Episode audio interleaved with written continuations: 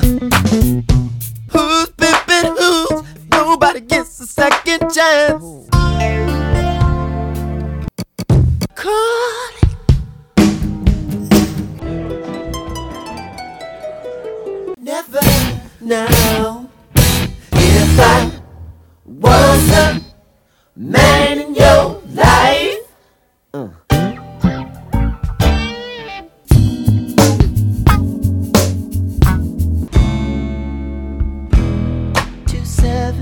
together. Hello, welcome to Prince Track by Track. I'm your host Darren, and today we'll be talking about If I Was the Man in Your Life from Musicology, and of course, that is a little tiny I symbol. Uh, recorded sometime between 1995 and 2000, um, as reported by H.M. Buff, who was Prince's engineer at the time. Um, there's no kind of precise data, um, but apparently it was done sometime between those dates because he re- remembers working on this track. Uh, and released on the 27th of March 2004. On the track it is Prince, John Blackwell, Candy Dulfer, Maceo Parker, and Greg Boyer, as it was on the previous track. Uh, it is 3 minutes and 8 seconds. Joining me to talk about today is Erica Thompson. Hello, Erica. Hello. Um, and I think it's still the same genre as the previous song. Um, you know, we're still in a kind of R and B feel, but a slightly different one because um, I would say that the band is um, is a little funkier on this track than it was on the previous track. Um, it feels like there's slightly less kind of keyboard stuff going on. Um, you know, there's probably a little bit more guitar. Certainly on the the very end of the song, you've got like this little kind of outro thing that Prince does that has a bit of guitar on there before it kind of transitions into the next song. Um, you know, something obviously that was kind of um, you know common on musicology was tracks kind of running into each other. Um, you know, which Prince hadn't done for a while. Um, but you know, kind of on this on musicology, obviously Prince you know, was putting out an album, and I think part of that was kind of a continuity of the songs. So a lot of the songs kind of just if you've if you've got the CD copy, I'm sure you know, and you put it onto something like iTunes, you'll recall getting little tiny snippets of the next track on the previous track. Um, you know, just because of the way that the CD tracks were clipped. Um, so, but yeah, I mean, you know, it is kind of it's the same band and it's kind of the same production sound. And you know, HM Buff, as as we said, he said that it was done sometime between 1995 and 2000, um, but it kind of seamlessly blends with the previous track. Um, you know, and and obviously, uh, you know, I think having John Blackwell uh, really, you know, here it kind of helps because this track has got a lot of very kind of tight stop starts uh, between certain lines, and obviously, you know, uh, the way I said the title of the song is just the way that Prince says the title of the song um, when we open up the, and it just that's just how you know that's just how you have to say the title of the song because you know that's just how the band perform it. You can't help but say it with those little hesitations between each of the words.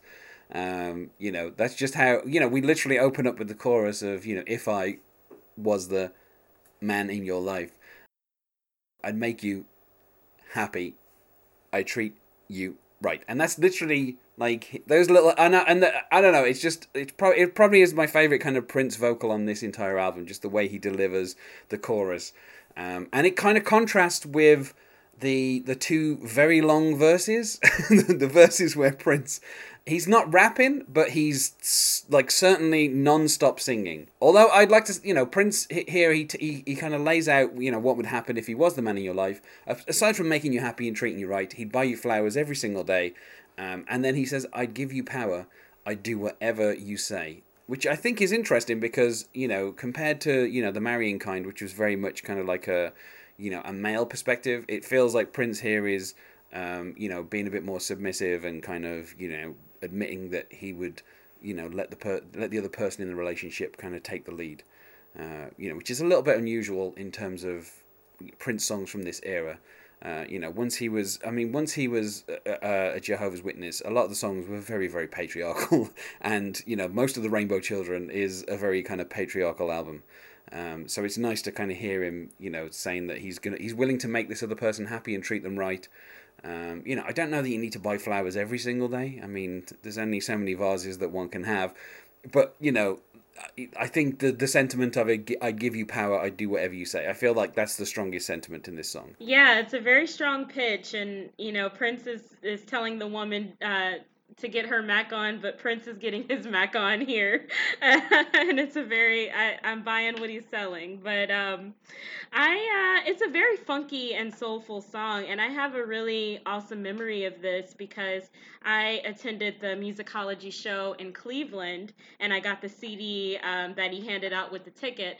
And I remember like the next day or sometime in the next week, I was in my college dorm room going through and listening to the album. And once it got to this song, I like my head popped up like, wait, I've got to rewind that song. It's so I definitely like musicology is regarded as like a very mainstream commercial type album, very accessible. And I think this song in particular is very accessible on the album itself. A lot of casual Prince fans I know enjoy this song. And it, it's in the running for maybe my favorite song on on the entire album. Mm-hmm. And the the piano line, I mean the bass and the drums are great, but the piano line always reminds me of the beautiful ones because it's kind of that same like staccato line and I really enjoy mm-hmm. that. Yeah, yeah, I, I really do. Mm-hmm. So, and the horn lines are amazing as well. Well, yeah, I, I the, like the pianos are kind of doing those kind of those little chords where they're like the ding ding ding kind of like like in between, but then during the the kind of the verses,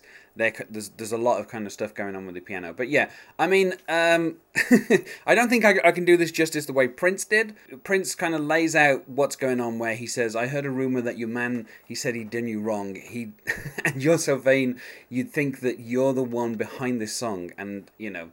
Sure, you got he got plenty lyrics yet up his sleeve, and after he got what he wanted, he'd just go up and leave. And Sunday chocolate on the roof right after his game. He liked the Lakers, but the Sixers on when he came.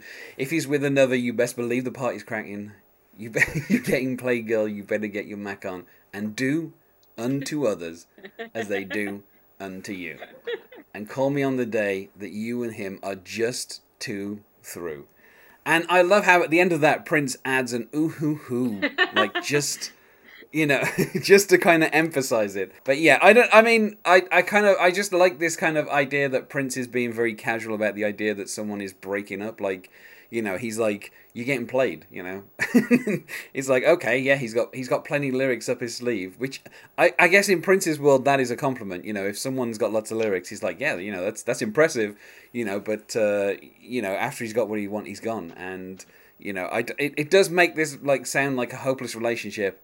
And when he does say, you know, you're getting played, girl, you better get your Mac on. I mean, you know, I, I mean, I, I, I also I love that Prince kind of slips a kind of biblical reference with the do unto others uh, as they do unto you. But obviously, what he's talking about there is she's being cheated on, so she should cheat on him. Like I, I love that he's using it in that way. Like it's got, it's got this weird second meaning where it sounds like Prince is saying something positive, but he's really not. He's, he's basically pitching, you know, himself into this relationship. Um, you know, with this kind of you know biblical language, which again, it's you know, I I like that at this point, you know, Prince obviously, like you say, this is meant to be a more kind of mainstream thing. So you know, Prince is not doing this is not rapped, but you know, it's kind of just sung in a more kind of you know vocal way. You know it's like a different it's a different way for prince to kind of deliver. It I mean, i'd say i you know up until this point i don't think prince has really sung a song in this way of it just being very kind of like free flowing um, you know and and you know almost like stream of consciousness but the way it's delivered is so kind of like crisp um, you know, and obviously once he gets to the, you know, just two through, like the band once again are doing the little stop starts with each word, um, you know, just before, just to kind of take it back into the the chorus. Yeah, I um, I I, I would have wondered how this song would have done as a single it, itself, um, at least on and radio. I mean, it's changed so much, and even back in 2004, it was it was so different. But I wondered how it would have performed on urban radio, the way musicology performed. But um, I think um, you mentioned like the ooh hoo hoo. Um, there's another yeah. part in the song where he goes into his falsetto about halfway through that that I really like too. I think his ad libs are really strong on this. And then um, one of my favorite lines is. Now you got that trifling barracuda hanging around, hanging around your neck like a cheap gold like a chain. Cheap gold chain. I love yeah. that. And also, when he hits that line, the band does something differently too for emphasis. Like the drums come in, and then also he stacks his vocal harmony. So like that line really hits, and it's a great effect. And then also, Yeah. I wanted to ask you about um, the end because I love that jazzy horn line, and then it kind of goes into this just this jazzy section with um, John Blackwell's amazing drumming, and then a piano line, and then electric guitar, and it's just I love like some people don't like when Prince does that at the end of the song, but I I think it's a it's a great outro, and it it, it wants it leaves me wanting more for sure. Yeah, I mean, like the the little kind of like the, the particularly the horns, like the those little like it's just like the the I, I don't know, it's just it's really kind of great, and yeah, it like it goes into this wonderful little guitar, um, and like I said, it kind of it like immediately the drums for um you know uh I'm trying to remember what the next track is. Uh, I think it's on on the couch. That like the drums for on the couch almost start straight away as soon as the track finishes, so you kind of get them almost like blending together just a little tiny bit um, you know, and uh, I mean, I don't it, like when you've got a band that have like you know these kind of you know, I mean, Maceo Parker and Candy Dulfer, you're talking about very talented people, so I think they you know it's an it's a kind of it's a really nice like little outro, um, you know, and I, I think as well like. Well, I mean, obviously, the kind of the whole barracuda, chocolate barracuda again is like such a, a such a kind of very vivid kind of image, um, but then you know, Prince goes from that to say he don't deserve to say he ever knew your name. So again, he's like really pitching himself. But then, you know, he says much less uh, he get to smell the perfume I gave you, and it's it's like Prince is already like kind of before he starts even getting her flowers every day, he's already buying her perfume, and you know, again that that just feels like a very kind of Prince move. Um, to be instantly like buying presents for someone before their relationship is even over. Um, but yeah, I mean, uh, you know, the mu- like kind of on this on this album, you know, uh, most of the tracks are just Prince by himself. Uh, but when he does have this band in, you know, John Blackwell, I think he's only on like four or five tracks out of the whole thing. Um, you know, so it's mostly Prince. But when you get other like, uh, you know, other um, musicians on the tracks, it does really enhance them. And I think this is one of the tracks where it really helps to have, you know, like the ho- without the horns, you know, I don't know that this track would be as strong as it is. Um, you know, and without kind of John Blackwell, you know, as the backbone of it, I, again, I don't think the band, you know, Prince playing by himself, I don't think he could do this as tight as the rest of the band do, you know, on his behalf, essentially. Um, you know, like he's, he, you know, he's a talented musician, but doing that kind of like very tight stop start, it's, you know, it's something that you know really needs you need another musician there to kind of play off, um, and I think you know that kind of really enhances the track, uh, you know, uh, and I I mean.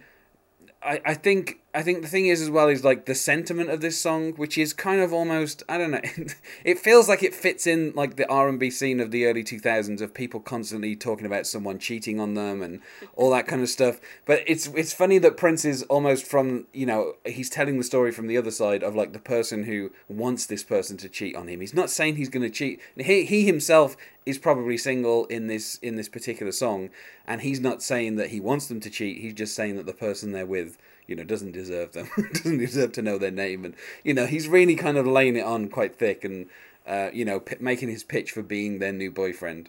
Um, you know, which I, I don't know. I, I always I always kind of like when Prince uh, kind of does this of of like you know tr- being a third wheel, but uh, you know being obviously the third wheel that the other person is definitely going to end up with. Like this relationship is kind of doomed. You know, Prince is already in there buying perfume and everything. it's not it's not it's not going to last long. Um, you know. Uh, but uh, also because you know this girl is going to the liquor store and buying you know this other fool you know alcohol. So, so I don't, you know, it doesn't seem like there's there's much stability to that relationship. But yeah, I don't. It's, it's this is it, this is probably my favorite track on the entire album. You know, I like probably Marrying Kind and this roughly equally, but I think once this song, you know, once this starts up when I'm listening to the pair of them, generally like I kind of pay attention just a little bit more than I would even do for Marrying Kind. So I mean, I would say six out of five. uh, but I don't think I can do six out of five, unfortunately. So it's just gonna have to stick with five out of five. But yeah, it is it is like a great song.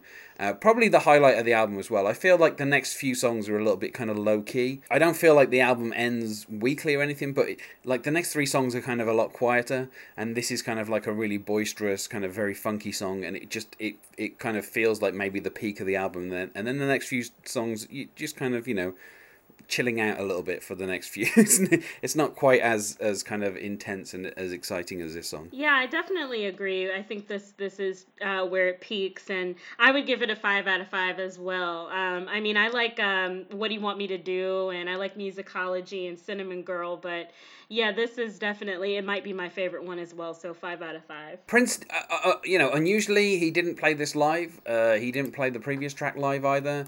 Um, you know, although on musicology, you know, I mean, you can obviously say this because you saw it live. You know, he, you know, most of the album was obviously being played live on that tour.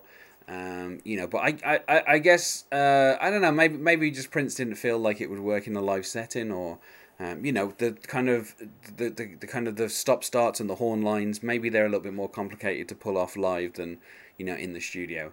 Um, you know, so obviously, you know, didn't end up being played live.